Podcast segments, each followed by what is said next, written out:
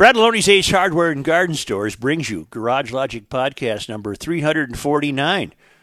That's just one show away from a milestone number, isn't it? Ah! March 25th, 2020. 78 degrees was the high on this day in 1939. And it was five below in 1940.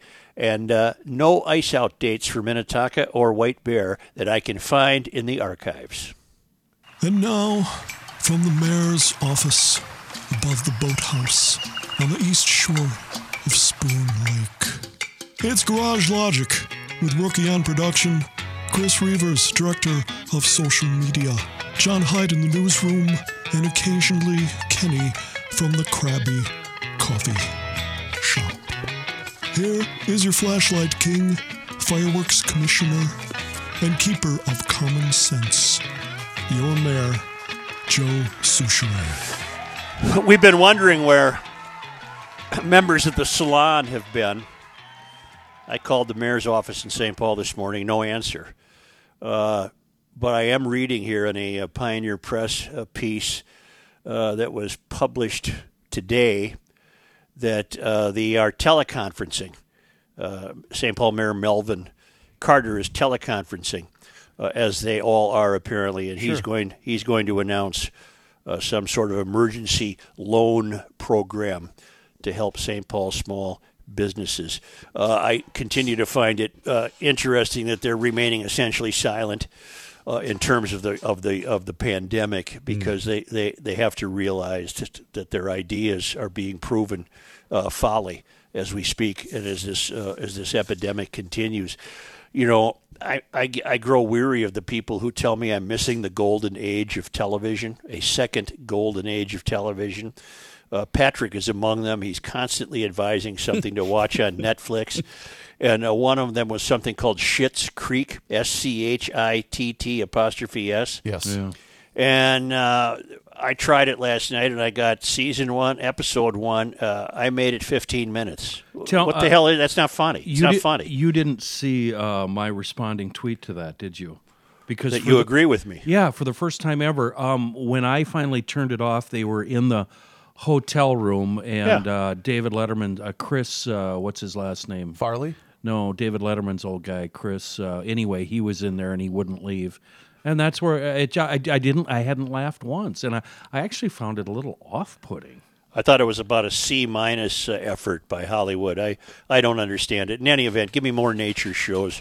Just give me more nature shows. I shows. want a bridge documentary. So I, I, I do. I do have a recommendation for you that I, I don't. Well, I- my prediction is you probably won't last, but it's sweeping the country right now, and it's really popular. And so it's- was Schitt's Creek. And no, no, no. This is a, this is a documentary. He is raving about this, this by the way. this is a documentary, and it's super super weird.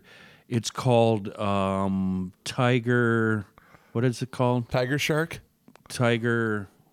Tiger King. Tiger King. Murder, mayhem, and madness, and it's about com- that sounds wonderful. it's about competing people that have just to dumb it down, big cat petting zoos, but it's so so so much more, and it's really weird. And I know how you don't like zoos and circuses and etc. As far as the animal aspect, I would I would invite you. It's on Netflix just to watch the first episode and see where that takes you. Ah, because Joe, it gets weirder by the second. Yeah.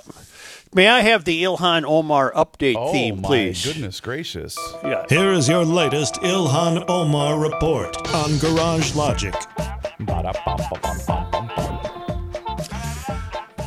Representative Ilhan Omar last evening suggested what she admitted ba- may be a radical idea to help fight the coronavirus outbreak. All private hospitals should be made public, she said. She said a government takeover could help address some of the pressures our healthcare system is facing. she offered no specifics on how the takeover of private property would be achieved, but critics on social media quickly reacted uh, that Omar's plan sounded like communism. Uh, and then they uh, we go on to see the other Twitter people who I'm not interested in citing. But I think this is a, a, a terribly uh, transparent uh, look into her worldview. All right, I'll be the dumb one here. What, what's a private Yeah, hospital? I, I have to admit, I don't understand that either. Well, St. Joseph's Hospital in downtown St. Paul is a private hospital. It's What's- not run by the government. but what's the difference? I, I'm not trying to be an idiot. I just don't know what the difference is between. Okay, the, the, the difference would be uh, uh, Ancker, what used to be called Ancker, which is now what in St. Paul? Help me. The, the big public hospital off the freeway in St. Paul. I'll look U- it up. United or whatever it is. It's not United. It's across the freeway, basically, from St. Joe's, if I remember right. right, Yeah. right, right, right. My, my point is that's government run. Uh, St. Joe's is not. Is it St. Paul Ramsey? Yeah, Ramsey Hospital. That's a government hospital. And St. Joe's is not a government hospital. Oh. St. John's is not a government hospital. Boy, I did not know that those existed. I'm sorry. nor for did being I. dumb. Did you guys think all hospitals were. Uh, just hospitals. Yes. How do you think this guy who owns the loons got so rich? That's a healthcare guy. They run hospitals. Yeah, There's but, a ton of private hospitals all over the country. but I'm also sure that you know Tim Park Nicollet uh, started whatever. You know that I didn't know that there was private hospitals. I'm sorry. you know, why don't you just go sign up for Omar's campaign, huh? Why don't you just go help her? Not a bad idea.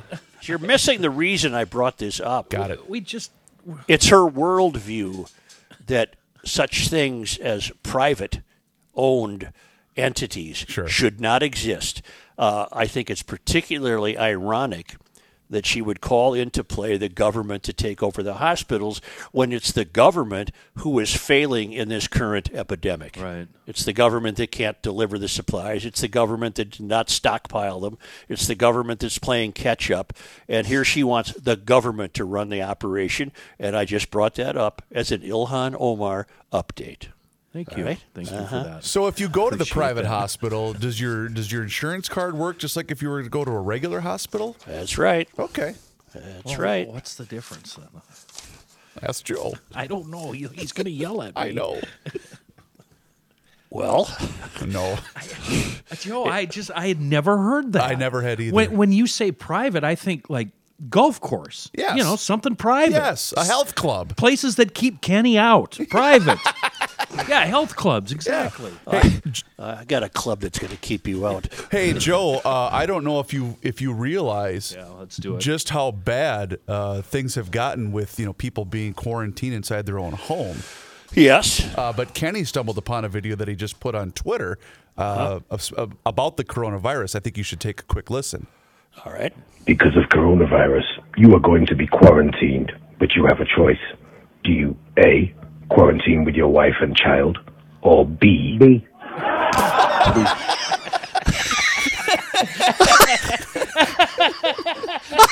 Whatever option B is. Do do the do it again. Do it again. All right, hang on, hang on. Here we go. Because of coronavirus, you are going to be quarantined, but you have a choice. Do you A, quarantine with your wife and child, or B, B. That's almost as good as our donut video over Isn't the that the weekend. truth? Isn't that the truth? Don't care what B is. I'm taking it. Boys, uh, as your mayor, I've uh, had to preside over many controversies here in the seat of Boy, you- Gumption County. You've got a big one now, my friend. I, uh, I, uh, I'm really in it with this. Uh, the name of the young Oh baby, my God, uh, yes. Breyer. Uh, let's harken back to yesterday. I got the email from her grandfather, uh, Bruce Carlson. I, I said yesterday it's always a bit of a off-putting situation when you hear from the grandfather, and of course he was lobbying intently for approval of the name, and I. I have continued to give it to Duluth Double Foghorn, and I cannot believe what's weighing in. Chief Offsite Correspondent Kelsey uh, notes that all you have to know is that for justification, they mentioned some B list Hollywood people who also named their kid Briar and a fictional storybook character. Stick to your guns, Mayor. The next thing you know, these poor people will be considering Bud, Twig, Root, and Stump when naming their future sibling. Bud Grant. Bud Soucheray. Uh, way to hold fast on the Breyer name ruling. These attention grabbers need to know the beauty of the double Duluth pushing back in Iowa. Bruce Sodal. I'm getting somewhere, don't worry. Okay. Uh, Derek, Joe, I'm with you. There's no way in hell that I'm legitimizing a name based on a bleeping Disney character. Okay. Uh, These all seem to weigh in your favor, Joe. well, not this one. Briar Fisher writes I've been listening to the show for many years. I used to be a listener.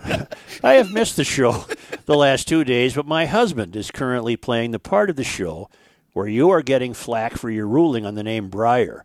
I can't believe you have double Duluth my name. I, for obvious reasons, ask you to change your ruling.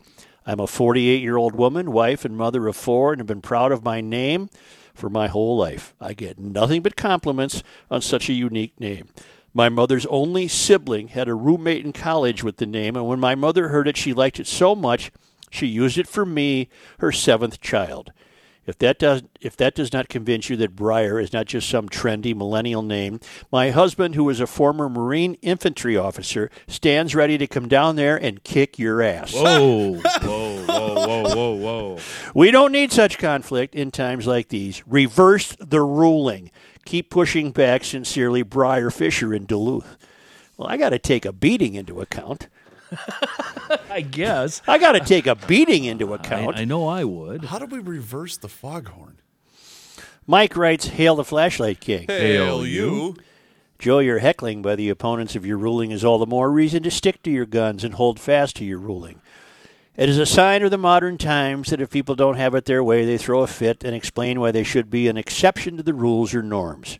The fact is, the choosing of precious new names is a modern affectation of Karens and Brads who want to see the manager when things don't go their way. Oh boy. Na- name your kids Bonnie or Rick, and there will be no problems. Mike in South Dakota. Uh, all right, and finally, from Robert Grams, Breyer appears to be a more popular name than Joe in Minnesota. In recent years, Breyer appears to be a more popular name than Joe in Minnesota, without with, with about four in ten thousand births. This is according to the Star Tribune. How popular is your name in Minnesota? I am following your recent ruling with interest. Keep up the good work. Let me hearken back to the grandfather. I don't think he is the patriarch of a family that has done so, naming a child Breyer, that has done so purely for getting attention for himself, the family, or the new arrival. Uh, they sound like grounded people who are merely civilly and politely asking that I reconsider my decision to Duluth double. Uh, that, and based on hearing from a number of Briars, not the least of whom is married to a Marine infantry officer who will beat the crap out of me, Right? I hereby reverse the ruling. Wow. Wow. Well, I applaud you. I know many GLers are really, really going to be disappointed in me, but they're not the one facing the physical threats. right. right? So uh, Breyer is approved.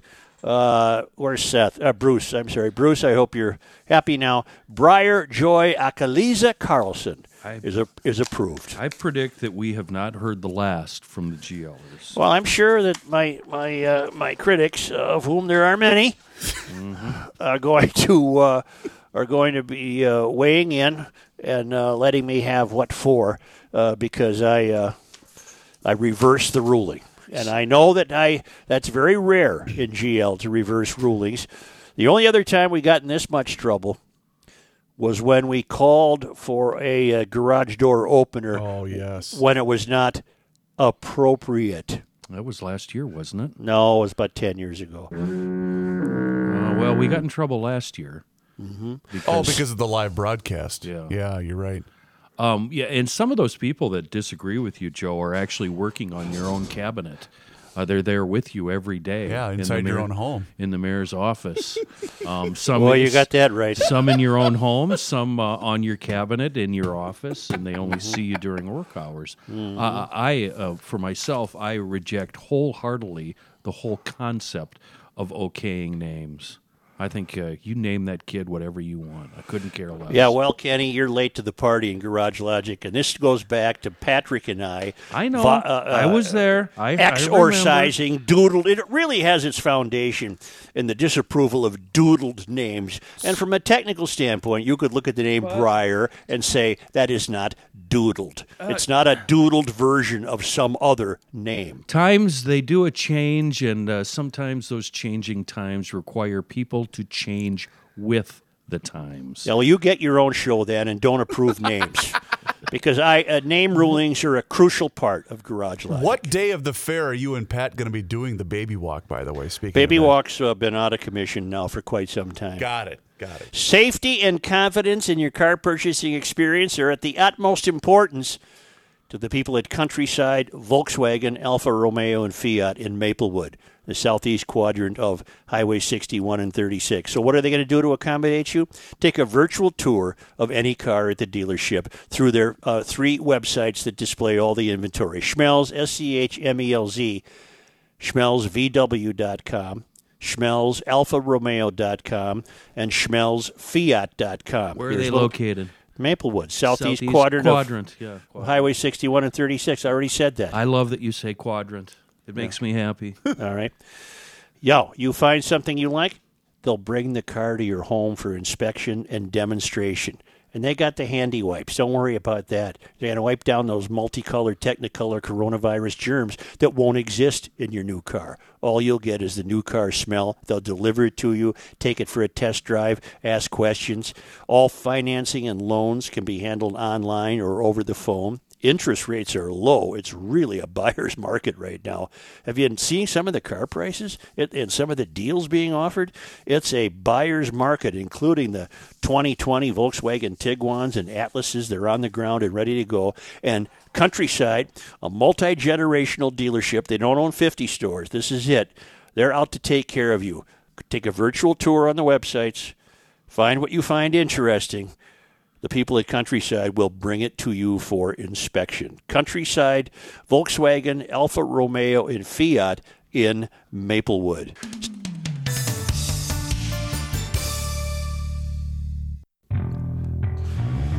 This guy wears many hats, just not indoors. Joe Soucheray.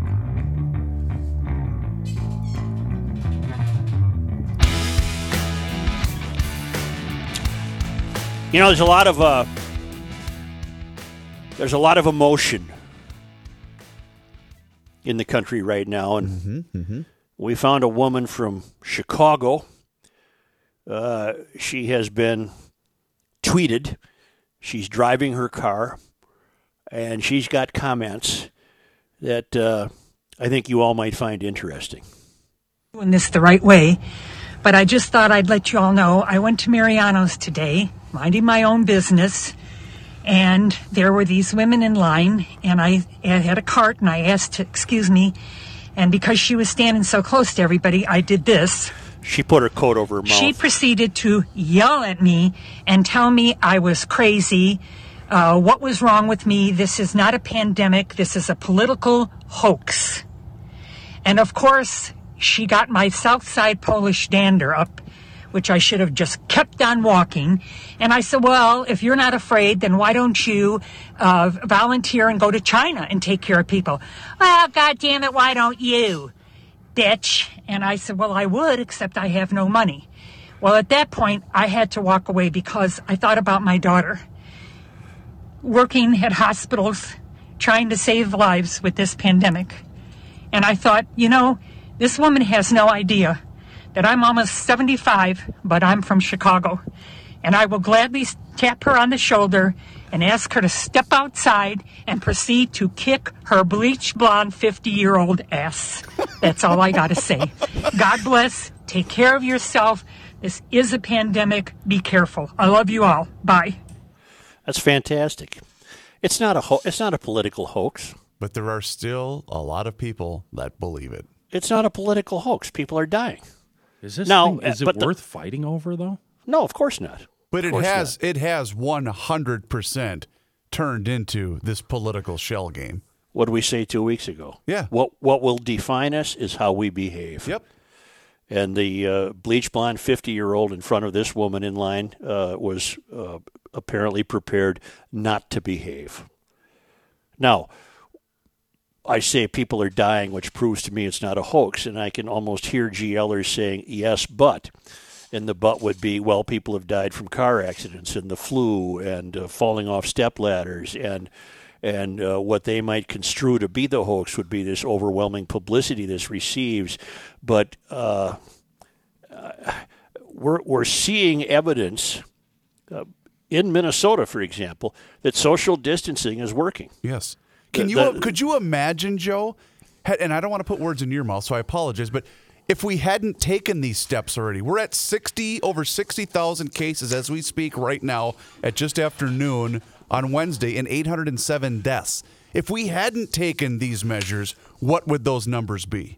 Oh my goodness. I got an email uh, from a friend of mine uh, this morning who said uh, if 80% of Minnesotans are going to catch this, why then don't we just forget this uh, staying at home? Why not just go by? For 80 percent of us are going to get this. We've been over this. I know, I know, I know. I know. And the answer is uh, we're trying to prevent uh, an, a flooding of the hospitals in a spike. Or isn't that isn't that the correct answer? 100%. If we if we just say, "Oh, the hell with it," we're all going to get it anyway. Let's just go about our business.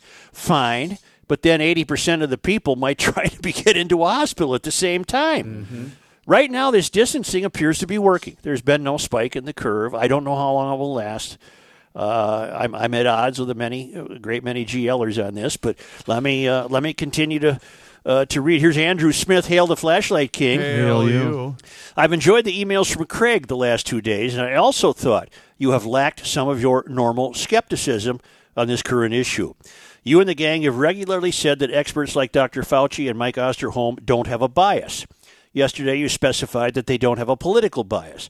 I will accept that they don't have a political bias, but they do very much have a bias. They are experts in their specific medical fields, and as such, see things and recommend solutions from that perspective. Well, Andrew, their bias is to keep you alive. That's their bias. Yes. This as it should be because it's their job. As the adage says, if all you have is a hammer, then everything looks like a nail.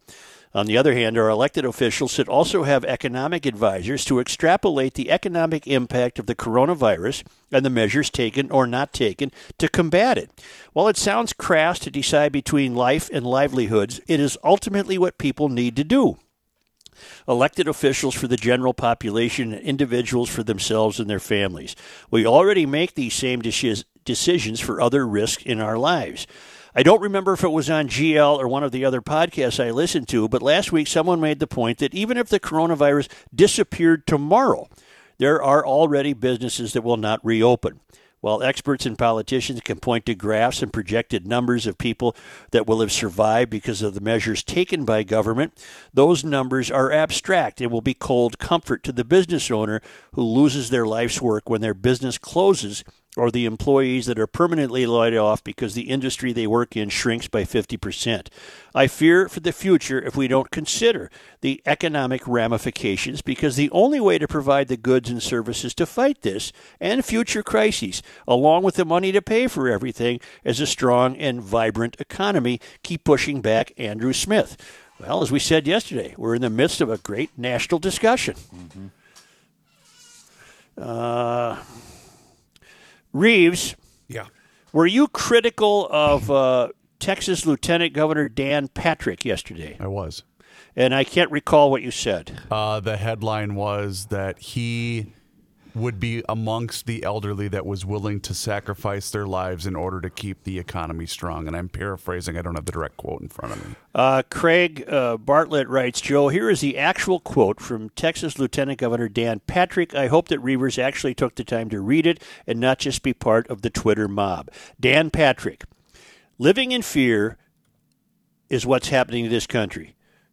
And you know, Tucker, no one reached out to me and said, as a senior citizen, are you willing to take a chance on your survival in exchange for keeping the America that all America loves for your children and grandchildren?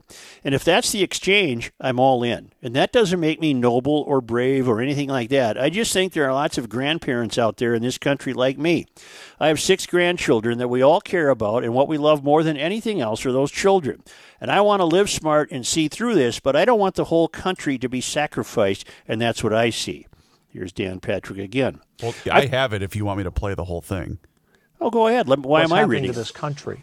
And you know, Tucker, no one reached out to me and said, uh, as a senior citizen, uh, are you willing to take a chance on your survival in exchange for keeping the America that all America loves for your children and grandchildren. And if that's the exchange, I'm all in. Um, and that doesn't make me noble or brave or anything like that. I just think there are lots of grandparents out there in this country, like me, I have six grandchildren, that what we all care about and what we love more than anything are those children. And I want to, you know, live smart and, uh, and, and see through this, but I don't want the whole country to be sacrificed. Uh, and, I, and that's what I see. I've talked to hundreds of people, Tucker, and just in the last week.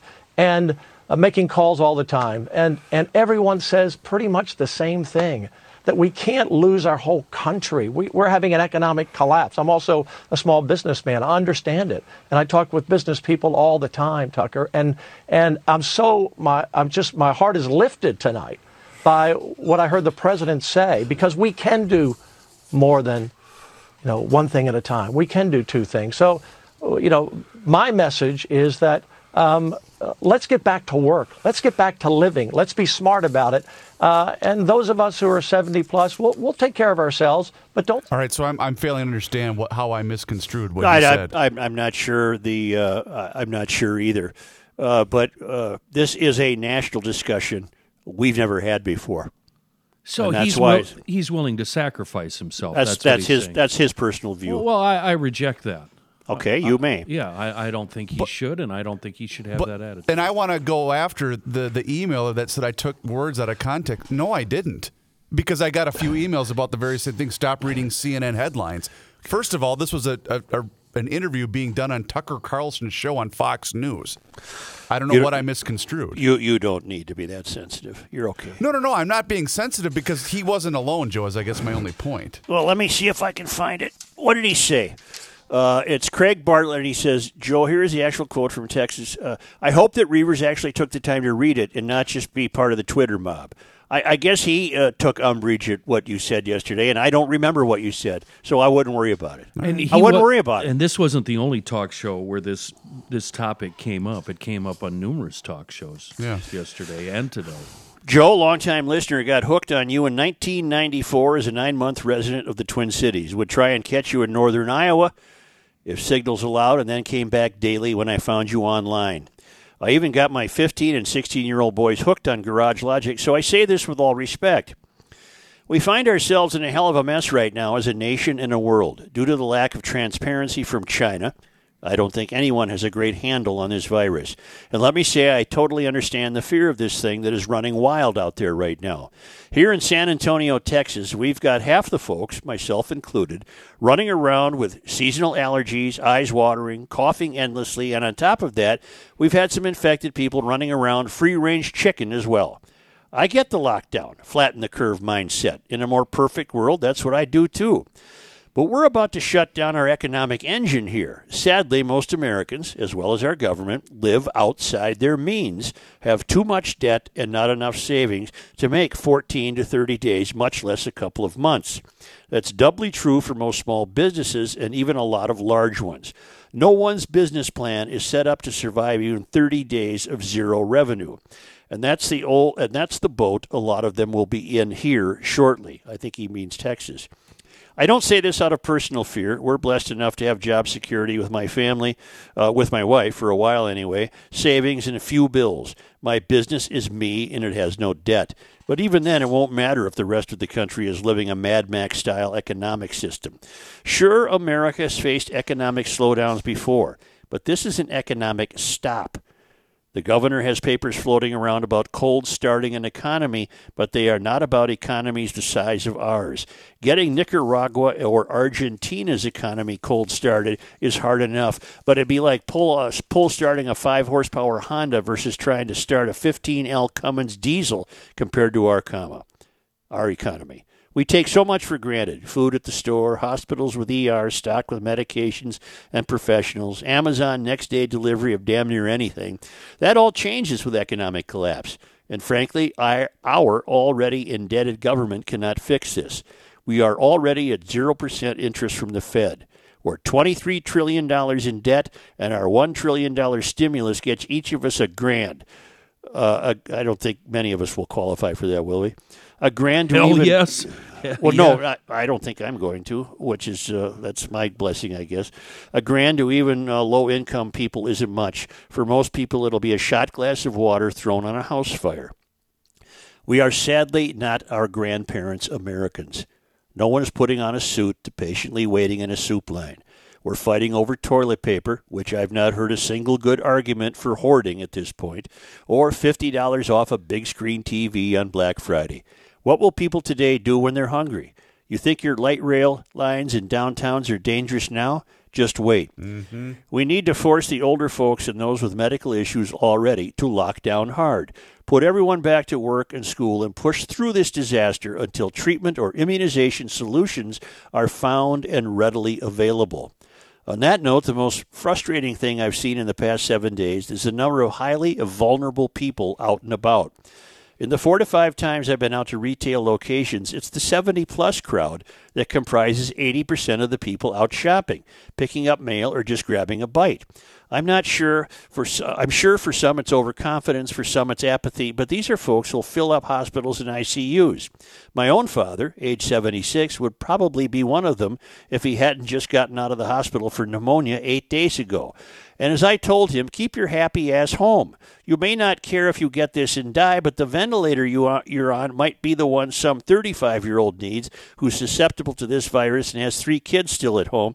Thankfully, he agreed. God bless, keep up the good fight, and know that you have my unwavering support in the upcoming May oral election. And this is from uh, this is from Chad Meyer. But I think Chad contradicts himself. What do you mean?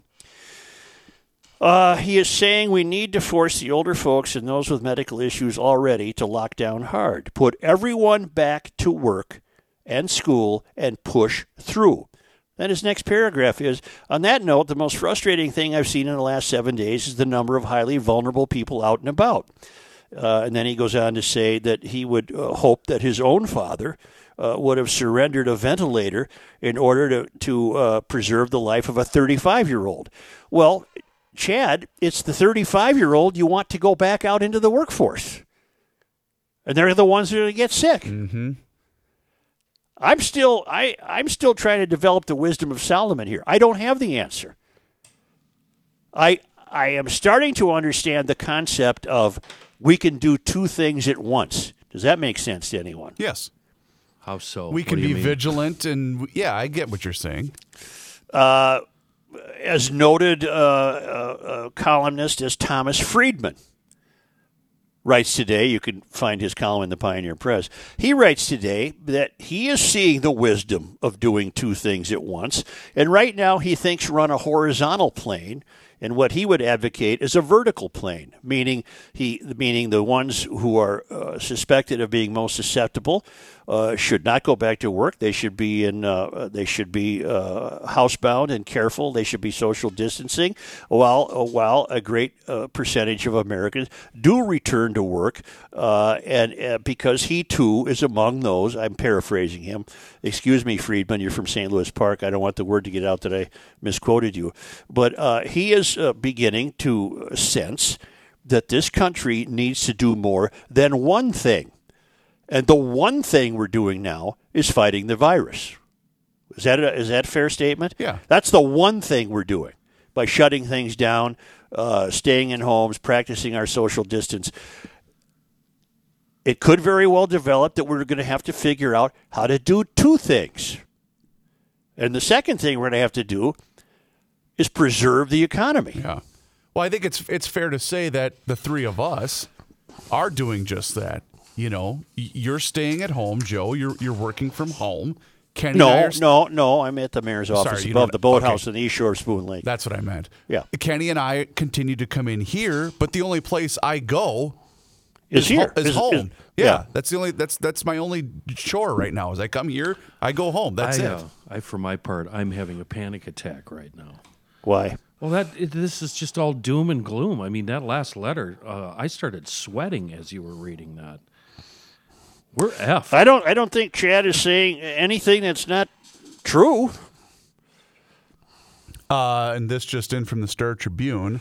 Governor Tim Walz is ex- is expected to make an announcement at 2 p.m. today mandating new statewide restrictions to slow the spread of the coronavirus, and aid has confirmed. Well, we were going to reopen everything Friday, March 27th. I think that ain't happening. That's not going to happen. And that's interesting. So now, you, you know, the president says, well, let's open by Easter. Well, how do you know Easter will be safe to open? Uh, yeah. We don't know. Well, that but we- can be a goal, but you don't know if that's going to be a reality. Well, March 27th Is- apparently was a goal. Do you think some of this, the, the speak from the president, do you think it's cheerleading in effect? That he's just trying to To rally, try, yeah, trying Yeah. to rally, trying to keep us upbeat, trying to, you know, look to the future and it's going to be okay because a lot of people are criticizing him for stuff. But you know what? And I'm just hearing it as cheerleading. I'll give him credit. If that was his plan, it worked. You know, the economy re- or the the stock market rebounded a little bit yesterday. Well, that's because of the stimulus package. But you know what I'm and, saying? If that was his intent, it worked. So so credit to him for doing so. Uh yeah, it just, it, it just to me, Come it, on, Joe, I'm trying. to me, here. it came off as optimism. You know, uh, maybe falsely placed. Maybe he's not being honest with himself or honest with us, but it just seemed like cheerleading and optimism. I don't know. Joe. Frankly, I could use some. Yeah. You might not like this one. Oh God. Joe, you're just, uh, and I re- I'm reading emails because we have intelligent listeners. We have listeners all over the country, if not the world. Uh, we have listeners from all walks of life. Uh, these emails are an important way to keep the town of Garage Logic together, and uh, I, I thank you for them. Uh, Joe, your discussion regarding best policy for a nation confronted with COVID 19 and balancing that with economic and social costs is fascinating. Perhaps I have a perspective with some value. 35 years in healthcare slants me strongly based on experience and observation. I like to think I can maintain an open mind, but I believe complete impartiality is beyond human capability. This is one of my points. We all have bias, recognized or not. You have rightly explained that this issue has faced off on saving people or saving the economy as the extreme ends of opinion. Which of us can claim to see this with a clear, unbiased view? I would claim that what is needed in this situation is more on the order of wisdom than accuracy. Accuracy is asking for a bullseye when the target is obscured from our vision. The facts are incomplete, and some may not even be true when all is known. We ask our leaders to act quickly and accurately with the information they are given. This, of course, leaves great latitude for second guessing, especially in hindsight. Wisdom is valued, even in uncertainty. A decision maker who is wise is always preferred, but that would also need the skill of leadership in order to be effective. Many would say that this contribution, this combination of wisdom and leadership has been lacking for quite some time among our political class. Bring this COVID nineteen. Bring this to COVID nineteen. As I listen to Osterholm, I hear what sounds like wisdom, and from Fauci, leadership. Then I hear other voices like your other emailers, and seemingly facts are stated that might cause one to question the doctor's recommendation for handling this. What do I do? I struggle as you do. We need wise leaders. I believe there is one more trait that is needed for sanity to prevail trust. If we, the average, Amer- average Americans, do not trust that the decisions were made with pure intentions, using the best data and with the fairness for all, then naturally arguments will ensue. I don't think I need to point out that modern Americans, rightly or wrongly, are very stingy with trust. Joe, I heard you say several times it's too soon. Give this distancing some time. That tells me you are willing to grant a level of trust, even in a time when others might not believe the decision makers are deserving of any trust. Good for you. I agree with that stance at this time. To do otherwise would undermine the national strategy and fulfill the prophecy that the leaders were wrong. Other emailers are asking you to be less trusting or more skeptical, which seems to have been your past nature. I suspect you will be that at a more convenient time when the stakes are not so high and we have more data. That said, I would provide this caution, which may be what your emailer was trying to point out. There doesn't seem to me to be any inherent difference in the physicians informing informing this pandemic that should make them as a group any more trustworthy than the group of scientists pushing global warming. Perhaps in these two cases, the data that is available is more or less accurate, more or less known, more or less measurable, or even more or less assumed. That does not make the practitioners involved necessarily better, smarter, or more pure with their intentions. People are flawed and likely not often totally impartial. I am immersed in the healthcare field and observed many professionals over the years. I am proud and happy that as a rule we are trusted and respected, but I can tell you there are more than a few individuals that would not garner my trust. I am sure that this is true in every profession. I can also report that the collegial viewpoint in medicine seems to be more left leaning than I think you would find comfortable. That causes me to maintain a certain level of skepticism within my own profession. Finally, I am thankful for the decision makers we have, and I would not want their jobs at this time. I am following the current recommendations. As for wisdom, I put my trust in Proverbs 9:10. The fear of the Lord is the beginning of wisdom. Dr. Kopp. Okay. Yeah.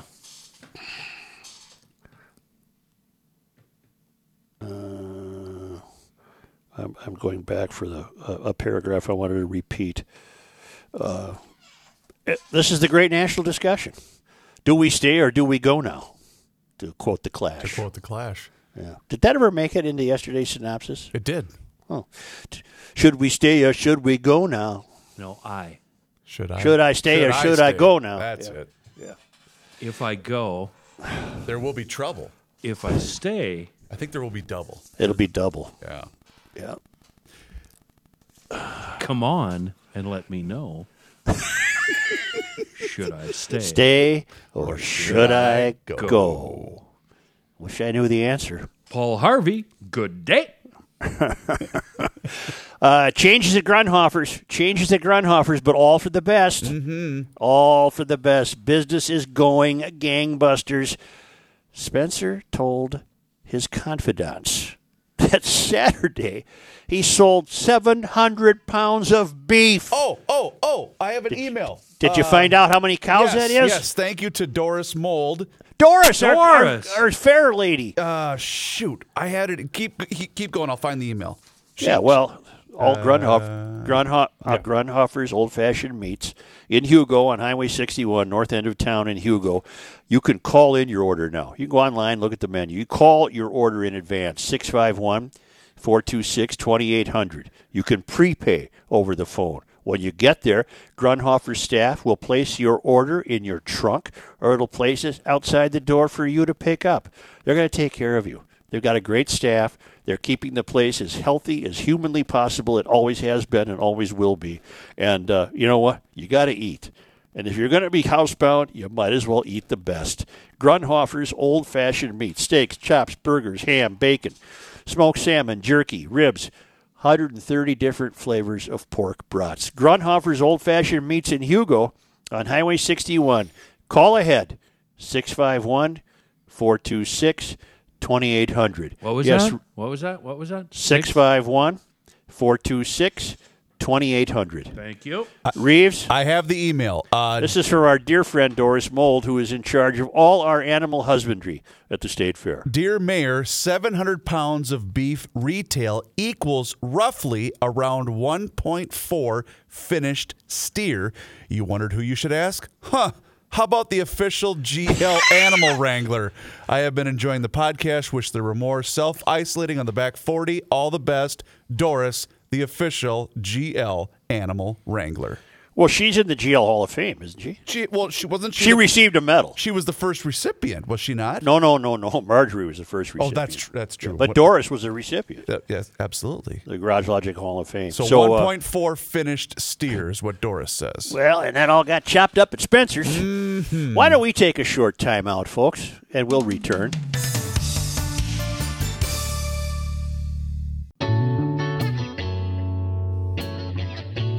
Here's a man who spends hours in hardware stores, sifting through the nuts and bolts of life. Joe Soucheray. Am I breathing heavy? Not right now, you're not. Such isn't with us. We don't know where he went, so we're just going to do this without him. But he's been riding me all week that I'm breathing too heavy. Uh, what was I going to do here? Oh, oh, GLers. So I, I was talking to a GLer friend of mine the other day, on Monday, actually, Scott from Minnetonka, and he had stopped out to dkmags.com in New Brighton last week to check out and then purchase a Ruger Mark IV 22 caliber. It's a fun little firearm, a good little plinker. And uh, with that sale completed, he started kind of asking the guys at DK Mags about a carry style semi auto handgun that he could have some fun with at the range. Yeah, he's got his permit, but he really doesn't carry anyway. It's just a, a fun gun for the range. So they brought out a, a new one, a Glock Model 34 9 millimeter, and Mark fell in love with it immediately and they're telling him all about it. And he finally got around to asking about the price. And I, have got to say, it, it really wouldn't be fair to mention what the price was because it was ridiculously low. Uh, but I, I was shocked when I heard it. Needless to say, uh, Scott went home with two new firearms last week from DK Mags because, um, uh, let's face it, they gave him the GL price. Uh, he said the shop was pretty busy and they only allow a few customers in at the same time, and everything in the store constantly being wiped down so it remains safe and fun. Uh, so, it, it, oh, and I've got to tell you, if you're in the military or a veteran, or if you're in law enforcement, guess what? You get another 5% off the already lowest prices in town a gun shop run by GLers for GLers and all of our friends. So if you have the notion, get to dkmags.com, Old Highway 8 up in New Brighton, or Monticello Pond and Gun up in Cello, and be sure to mention the secret password. Do you know the password? It's Garage Logic. I love these guys. DKMags.com. You're back, Suchi boy. I am, and I have. Can you guys hear? Wait a minute. Here we go. Can you guys hear me? Now Yeah. we can. Yeah. Uh, two bits of breaking news. At 2 o'clock, uh, our Governor Walz will announce that we have to shelter in place Yep. uh, beginning Friday. Can you announce your source? Yeah, every news site in the Twin Cities. All right. All right.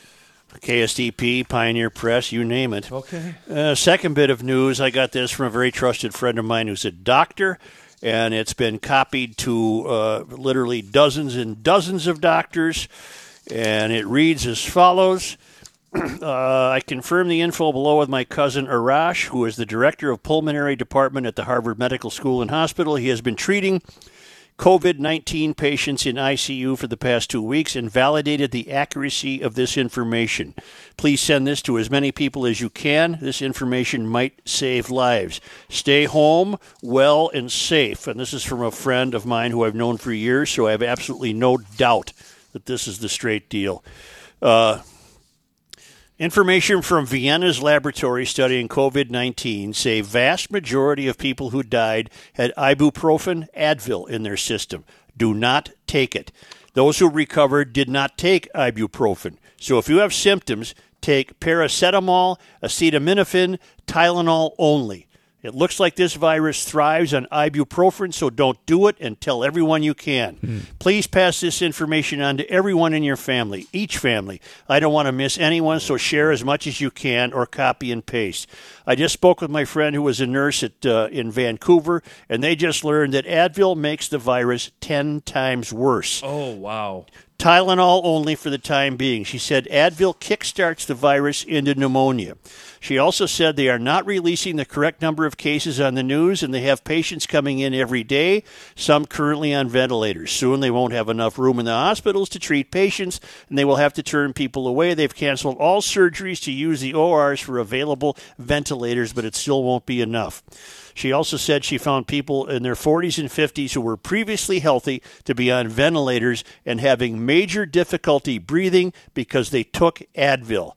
Uh, also, four doctors at Vancouver General are now infected, and she said she has never seen her doctors so worried before. So please, no Advil. Got it.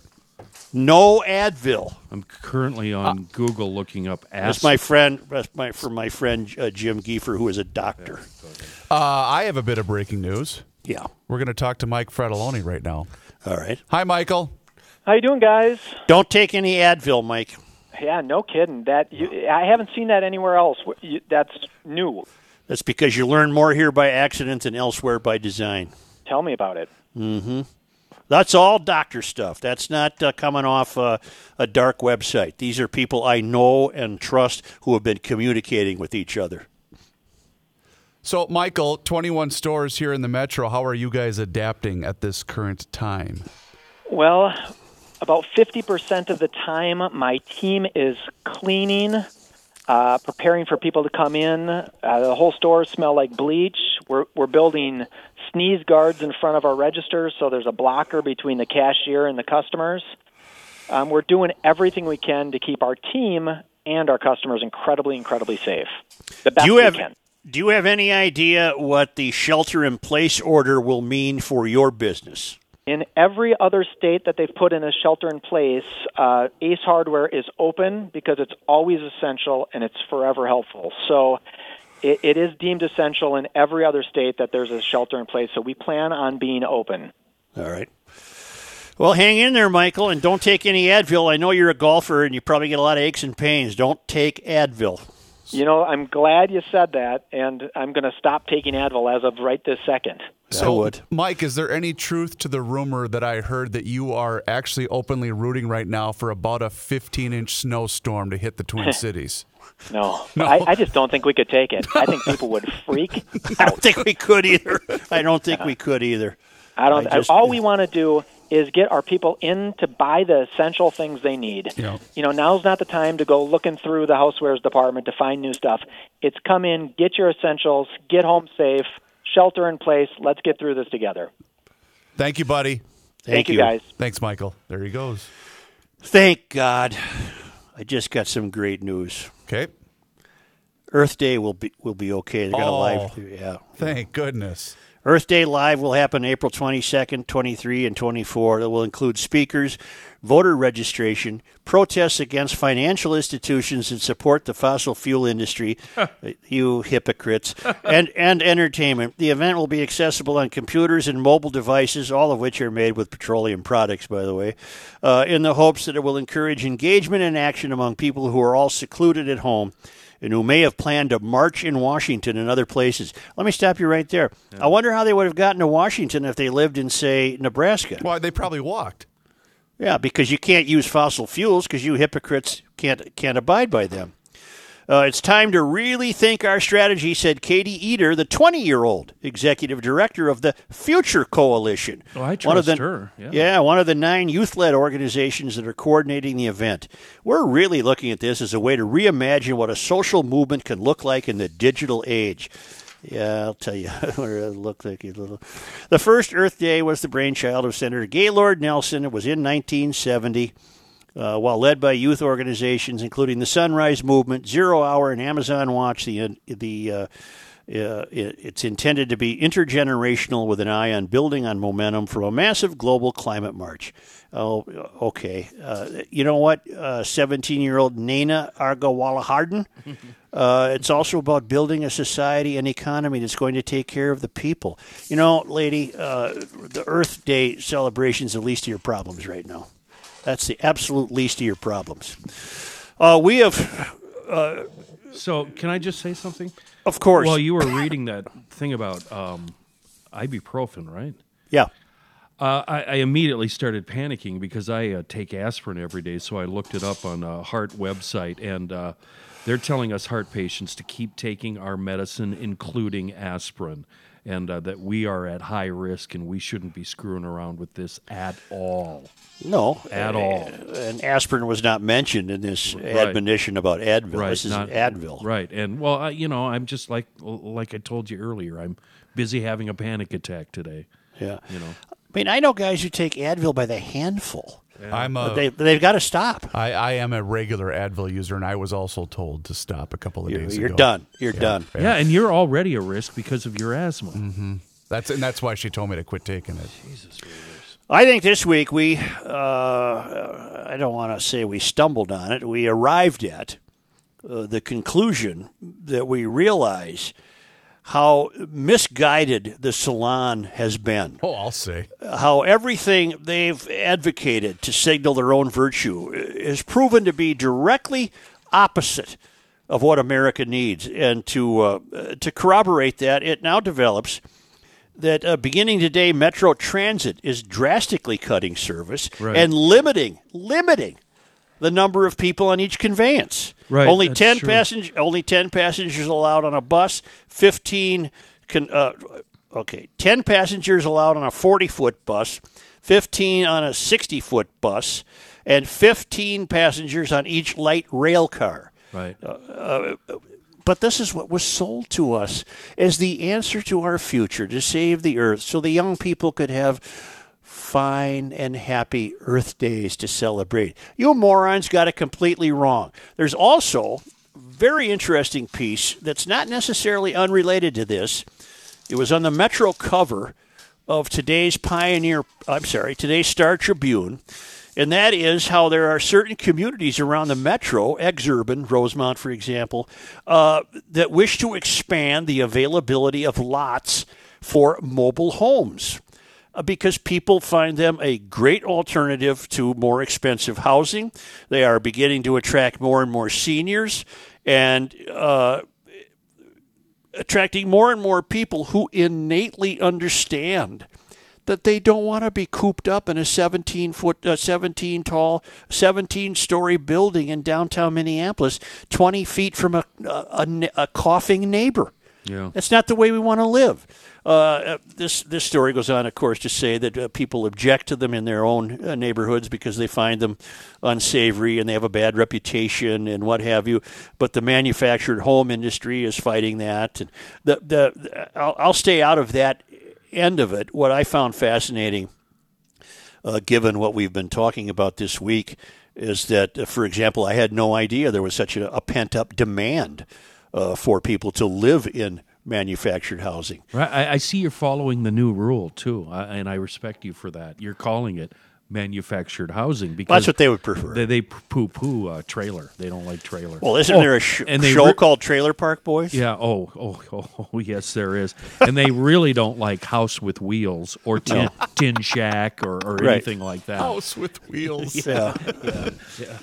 But Well, I'm just- uh, didn't Cuomo this morning. I'm glad you brought that up. basically say the same thing? I sent you a text, Joe, and I was really hoping that you would answer it uh, as soon as I sent it because when I sent you that text and it was, Are you watching the Cuomo uh, press conference? He was addressing that very issue. He was actually doing the Brett Favre thing. He was asking himself questions. And one of the questions he asked himself was, How did we get to this? Why is New York leading the country in cases? And he goes, Well, I'll tell you why. It's because we're jam packed. We're elbow to elbow. You know, this is how we live, and this is what caused it. And then he kind of, I think he might have realized that he was going against the party line, and he kind of backed up a little bit and said, and that's what makes us New Yorkers, and that's why we are the way we are. But he said it plain and clear. The reason that New York and New York City is leading uh, the, the country is because it's crowded. I have to engage in some Reavers like cynicism. oh, okay. I uh, I think highly of Andrew Cuomo. Uh, he's a dyed in the wool lefty, but he's been a straight shooter on this. But you got to stop. The the cynical part of me wants to stop and say, why do you think CNN is devoting an hour or more a day to the governor of a specific state? What is the governor of New York? And he's proven to be fun and Well, entertaining I- and factual. I, am not done. I, I know. I'm not done. I I'm know not why. done. I know why. Call on Kenny- me. Call on me. I don't want to call on you. I want you to be quiet. They're not having the governor of Idaho on every day. They're not having Tim Walz on every day. They're promoting this guy for president. They're, they're thinking now that he could come out of a brokered convention as the nominee. And CNN is, is aiding and abetting him. Is that what your answer was going to be, Kenny? You took, Kenny? You took my answer. Well, That's what I You wanted. acted like my five year old when I took I- his toy what away. a baby. What a a I- baby. That's what I wanted to say, Joe. But wouldn't okay? Now I'll be a cynic to your cynicism. Yep. yeah.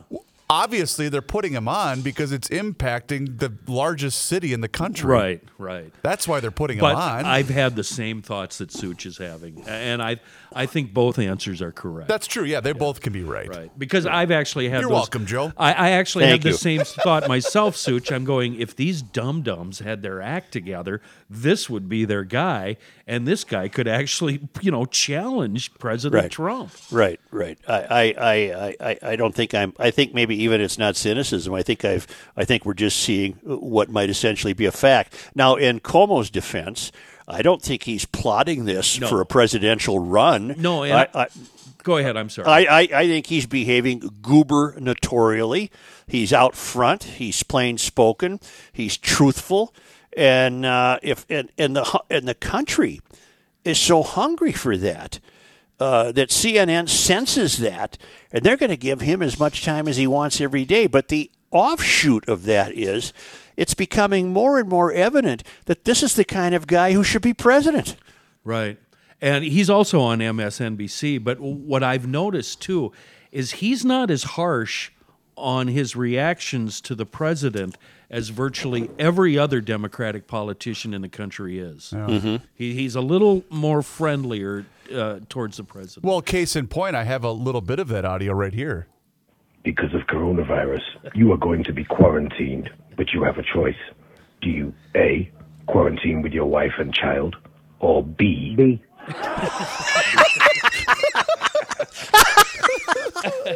Let's finish the Cuomo thought. Uh, you say you think you, you think he's getting along with Trump. I think he's being terribly pragmatic, and he's smart enough not to get in a pissing match. Right. Yeah. He needs the ventilators. He needs the stuff. Yep. And Trump has been foolish enough to say, "Well, it depends how we're treated." That's a horrible response. Yeah, it is. Uh, it's just a horrible, horrible response. But in any event, uh, as much as I uh, I like Father Andrew, uh, I, I do think that whether he whether he's be, I don't think he's behind it at all. Not at all. I think he's very busy being the governor of New York, but I think there are people working feverishly to get him behind cigar-filled uh, doors at the convention and have him emerge as the nominee. No doubt. I really do. Today was the first day I've actually seen him in his office because he's been out and about and at the, the whatever center and warehouses and out with the people. Want a couple beer stories? Do I ever? I want a couple beers. Hello, Mayor. We both survived Hill High School. After that, I ended up at Northwest Airlines. You've talked to a buddy from there, Jerry Clausen, who served on a submarine. Also, he rebuilt his 1947 Harley a number of times. My beer story is about a guy who worked with us. His name is a classic story name Larry Schm- Schemmelfinger. His handle at NWA was Cookie. Larry would sell the communists nuclear secrets for any kind of cookie. Larry was a sub guy in the early 60s. Quiet, calm, always smiling, great guy to work with at the airport. He met his future wife in Waterville, Minnesota. He was invited to dinner after leaving military service. As he tells the tale, she's from a very Catholic German family, straight laced all the way. Sitting at dinner with his future in laws, before dinner he was quiet. Rather a shy, decent guy. Once the food began to serve, he had most of what he wanted. Then he said, Pass me the effing potatoes. Oh, what? What? Larry said you could hear heartbeats. It was so still. After an uneasy moment, his future father in law said, You heard the man. Pass him the effing potatoes. He was. He was. He was asked after dinner if he wanted an effing beer. He told us it was the best beer he ever had. That story was told a hundred times a year for 40 years at Northwest Airlines. He was the most unlikely man to ever say anything foul, not his style. Me, I'm boring. I just keep building hot rods. Thanks, Mayor Jim Johns. What a I think- wonderful I- story. Isn't that a wonderful story? Uh, then you know what? There's probably more to it than we know.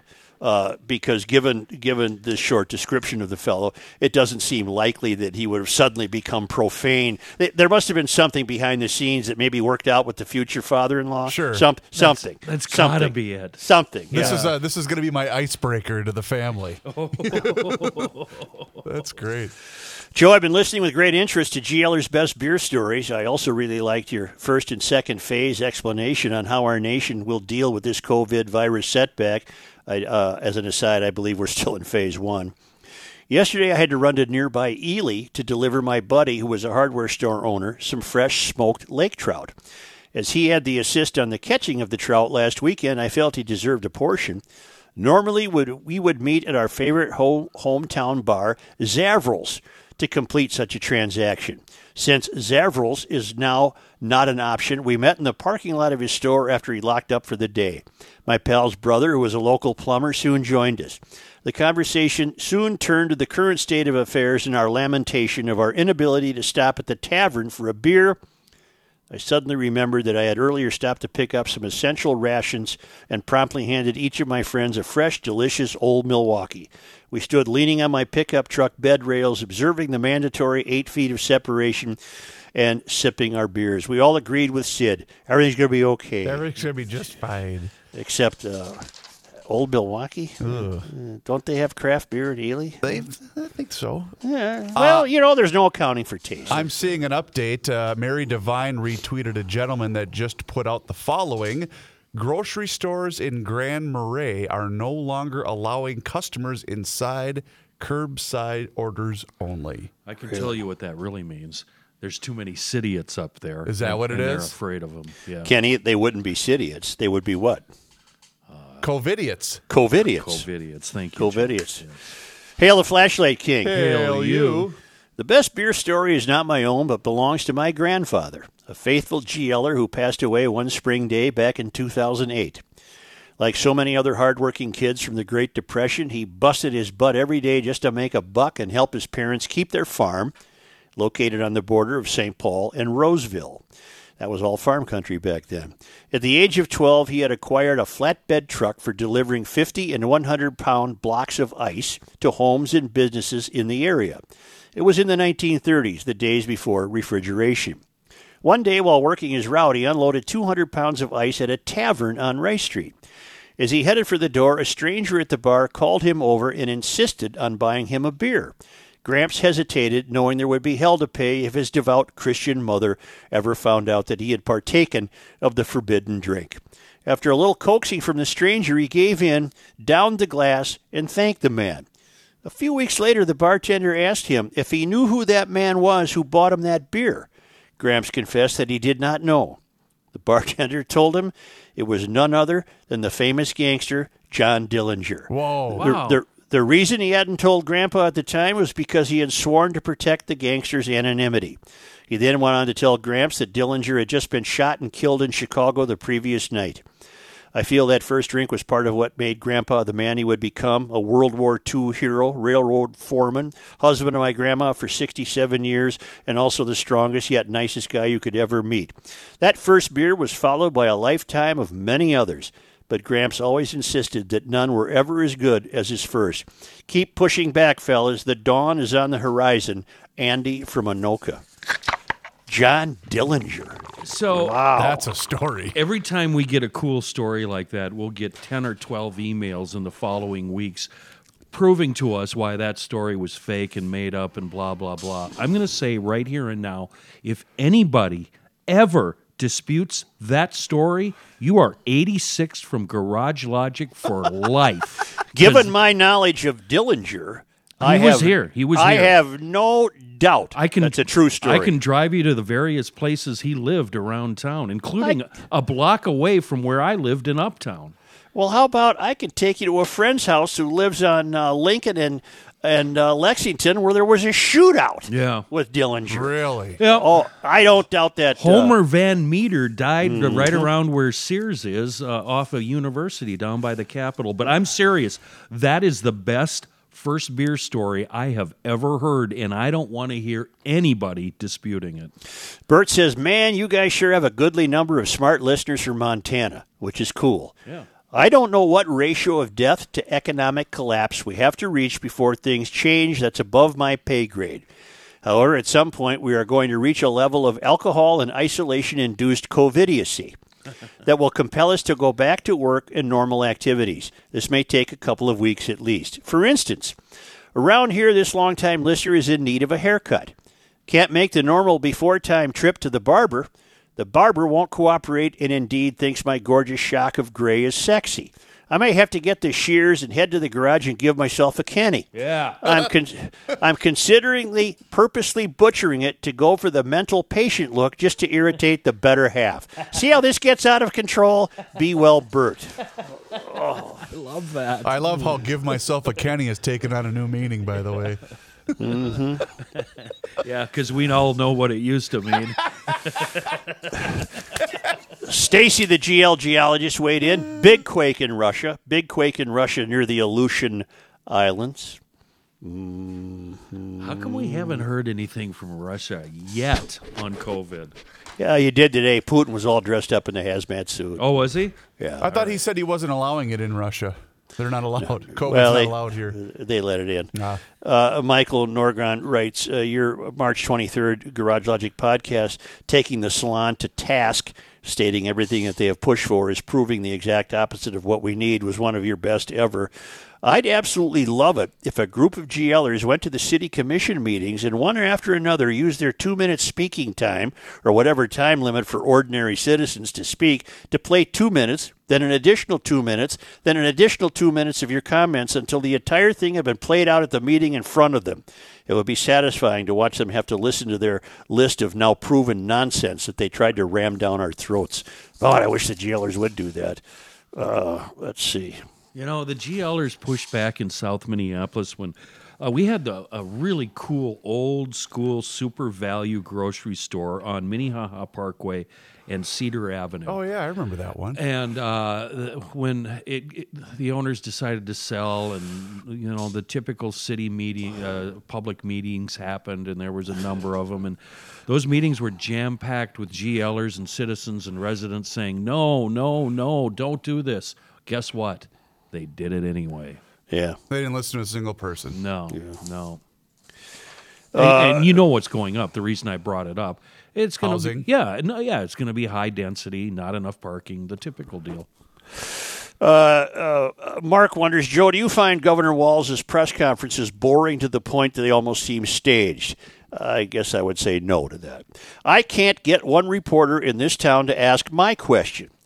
Governor Walz, you have almost $1.8 billion of overtaxed surplus of the citizens of Minnesota. Mm, when will you be distributing this to qualified taxpayers?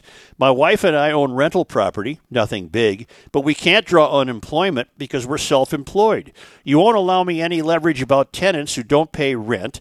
I heard you state small business loans, but what good does that do us?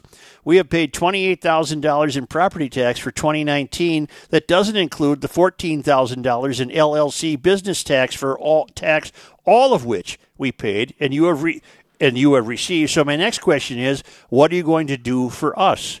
I think it's a great question. Let's get Tom on the phone. Seriously, let's take a break. Let's get Tom on the phone because he'll Tom, Be, Tom. uh, um, downstairs. His name is Tom, right? I have no idea who you're talking the about. hell are you talking about? Christ. Kenny needs a minute. Jeez. What kind of panic attack are you having? Who's who's the reporter that we always have? on? Hauser? Tom Hauser. Tom. Okay, thank you. It is. Tom. You are you're not going to reach him right now. Well, you can try. No, let's. We got to get him on because Here, he I'll will text ask. him. I'll That's text him that's right a now. really really good question. Right, all and right. it's not a kind of question you'd get from a zealot or a far right wa- wacko. That is a really really good question. He's sitting on a budget. We have a budget. We need that money. I'm texting him right now. All right, let's take a break, please. I have some uh, errands to run. Okay. But he had me. If you know what worried I mean. Yeah. I'm glad it's Tom. Hey, everybody, John Height here for my favorite place to eat in my neck of the woods, Mancetti's Pizza and Pasta. They're located at 3603 Round Lake Boulevard, just about a mile north of Highway 10 on Round Lake. And yes, events going on mean you cannot get inside and sit in the dining area and eat, but you'll still be able to get yourself some of that great Mancetti's food.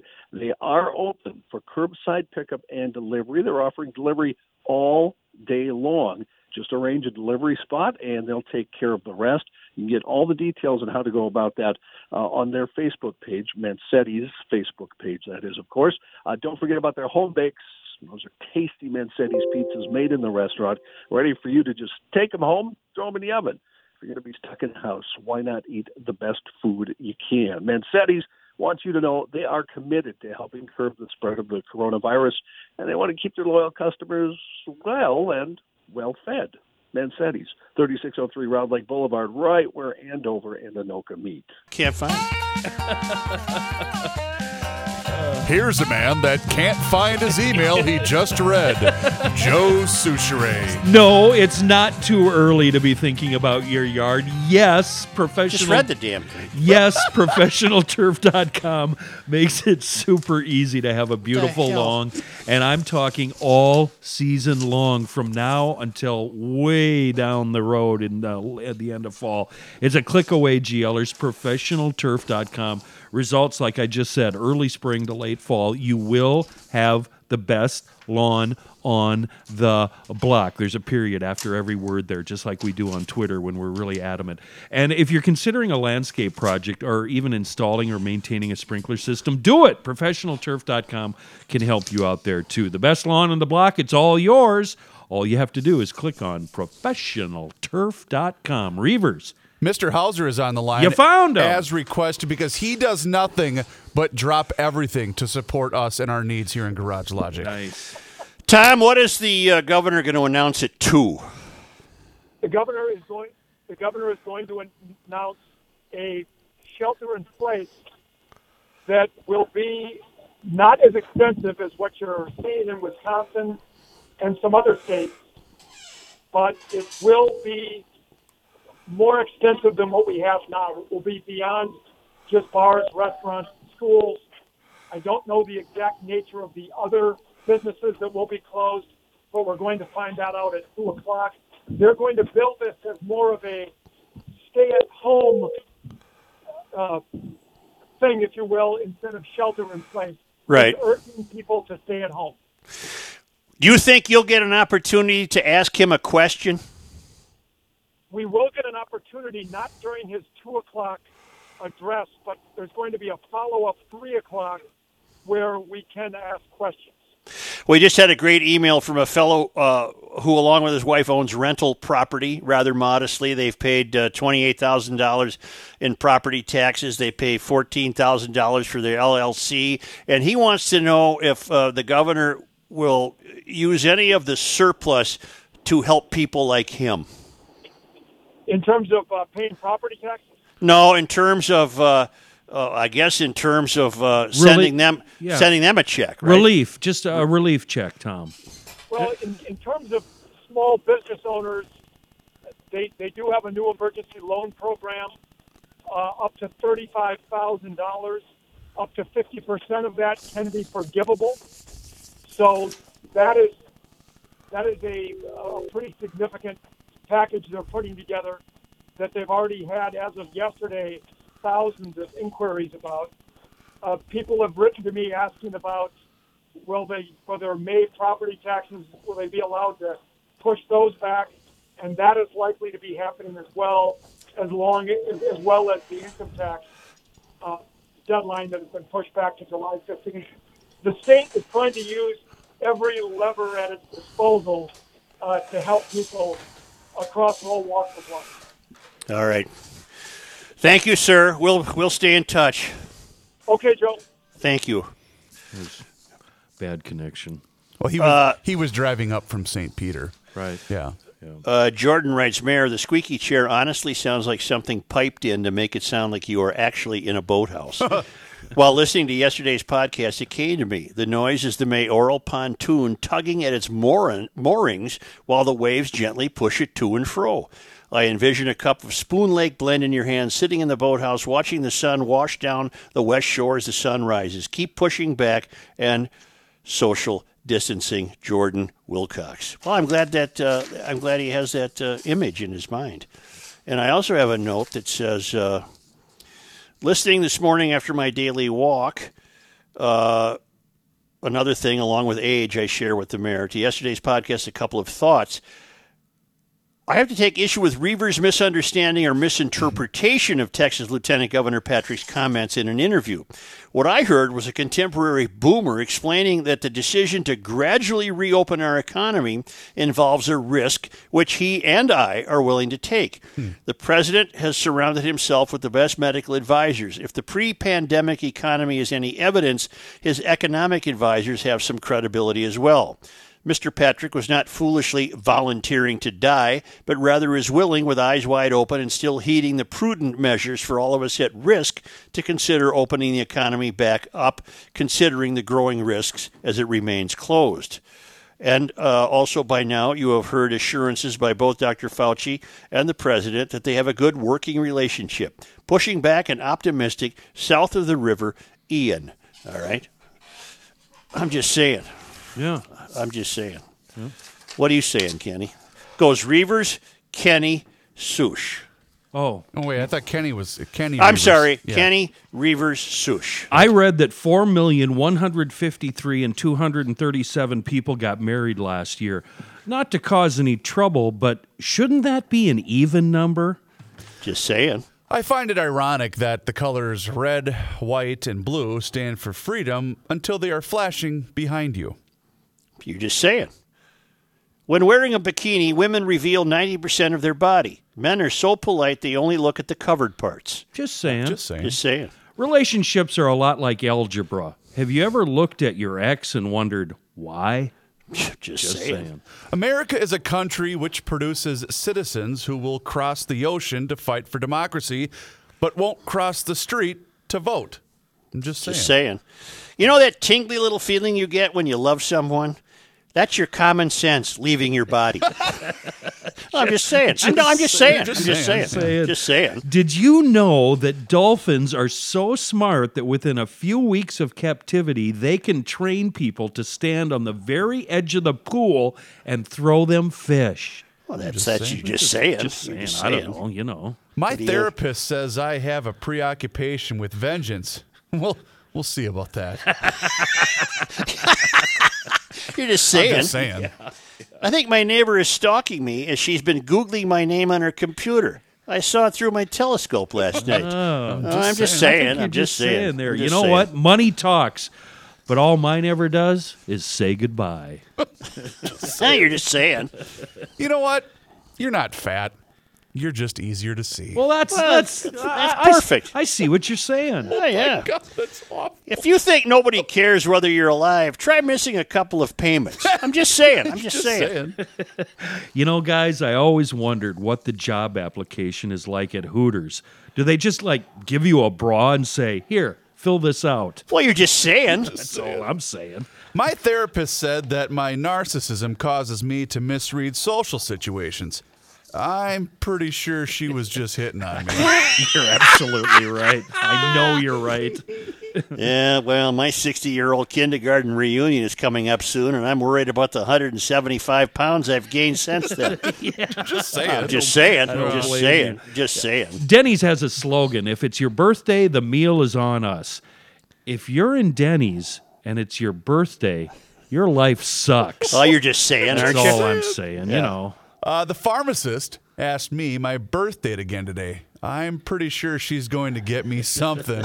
yeah, you're just saying. I'm just saying. I'm just saying. Well, you know, the location of your mailbox shows you how far away from your house you can go in a row before you start looking like a mental patient. I'm just saying. I'm just saying. Yeah. You should know that. one. Yeah, I got that one. You know, I think it's pretty cool how Chinese people made a language entirely out of tattoos. Well, that's fantastic. That That's you're all just I'm, saying. That's all I'm saying. That's all you're saying. That's all. Money can't buy happiness, but it sure does keep the kids in touch. Well, I'm saying, Joe, yeah, yeah. Sure, sure as hell is true there, I isn't it? you're saying, yeah. The reason Mayberry was so peaceful and quiet because nobody was married. Andy, Aunt Bee, Barney, Floyd, Howard, Goober, Gomer, Sam, Ernest T. Bass, Helen, Thelma Lou, Clara, and of course Opie were all single.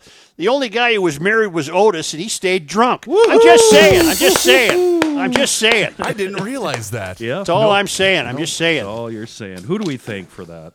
That was from From me, from Joe, from, Ron? Uh, uh, yeah, I- Ron got- from Ron. Thank you, Ron.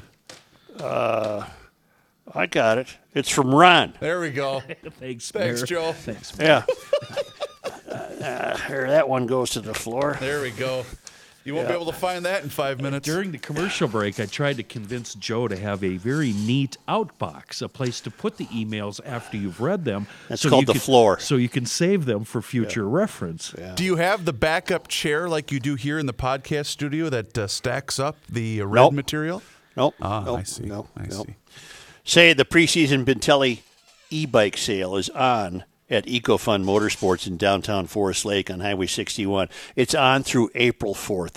We're going to get through this. We're going to have a great e-bike riding season. All these bikes now are at the lowest price of the season, plus a free gift with every bike purchase to all GLers who mention the podcast. But here's the best deal. There's one year no interest financing on all electric bikes with approved credit. Here's the best part. They'll bring you the bike. You go online, pick out what you are interested in. You can do the payments over the phone. They'll bring it to you, and they'll do the final adjustments right there in your driveway. And if you're out and about this Saturday and you're uh, you're of a mind, it depends, I suppose, what we're going to hear from our governor at two o'clock. But uh, every Saturday in March has been Bintelli Bike Demo Day. You'll have to pay attention to see if that's true this Saturday. But uh, don't worry about that. You can still go online, do your shopping, and uh, Tim and the gang at EcoFun will bring you your purchase. The selection right now is the best. I uh, I have to be among those because, uh, as I've noted uh, earlier, my e-bike has been taken from me, Yep. and uh, it's been taken completely out of state. It's had thousands of miles put on it, and I uh, I need to get another one. I want to go fat tire this time. If We'll you- have to- you know what, I'll see how the economy plays out. But when it does, I'm going to be a client of EcoFun Motorsports again. If you take a bike, an e-bike, across state lines, is that called bootlegging? Uh, not if you know the kid. You know, I've often maintained, and I saw this uh, proving true again yesterday, that the happiest people on the bike trails are the ones that aren't pedaling. And sure enough, I saw a bunch of them yesterday pedaling their ass off, and they got the serious look in their face and sweat coming off the nose. Then I saw the guy on the parkway that wasn't touching the pedals, big, big, crap eating grin on his face. Oh man. Joe, hello from uh, that's ecofunmotorsports.com. What was that? Somebody fell down? Hail you! Hail you. Joe, hello from Flyover Land. I live in one of the five Minnesota counties that is COVID free. We've been practicing social distancing since our ancestors settled this land in the 1800s. Thanks for the voice of reason in this crazy time. Your listener stories of bad food brought back a memory from years ago. My dad loved to make homemade ice cream for our family. It was the oh. only dish he knew how to make, but it was the best. The kids and grandkids were always eager to grab a bowl. One Sunday, he brought out the ice cream and we dove in. After a few spoonfuls, we wondered why it tasted funny, but we couldn't place our fingers on it. Later that week, when my mom went to do the laundry, she figured it out. The jug of detergent had tipped over and dropped into the canister my dad used to mix the ice cream in. It wasn't tasty, but it sure as hell was clean. A favorite family memory, Rachel. Boom, boom, boom, boom, boom. All right, boys, I'll tell you what. Uh, it's supposed to rain. I got to get in. Uh, I, you know, I walk every day. Yeah, it's That will not be forbidden. You can't catch anything going for a walk. You just cross the street. especially when people coming towards you say I should be quarantined, and they go to the other side There's of the street. Sushi Let's get across the street. Yeah. Well, I'm doing the same thing, but we can do it now with impunity. Do what now? Well, you can. Don't worry about it. Okay. Yeah. Well, uh, we'll keep fighting the national, uh, the national conversation. Do I stay or do I go now? I've If I- got uh, I've got good news for you, fellas. Tomorrow is Positive Thursday, Yes. thanks to Schoonover Bodyworks and Glass in Shoreview. So we've got to keep it positive. Got to have our work cut out for us, man. That's your work cut out for you. All right, fellas, garagelogic.com. Please also don't forget to rate and review the show. We love getting feedback from all you GLers. We'll talk to you tomorrow.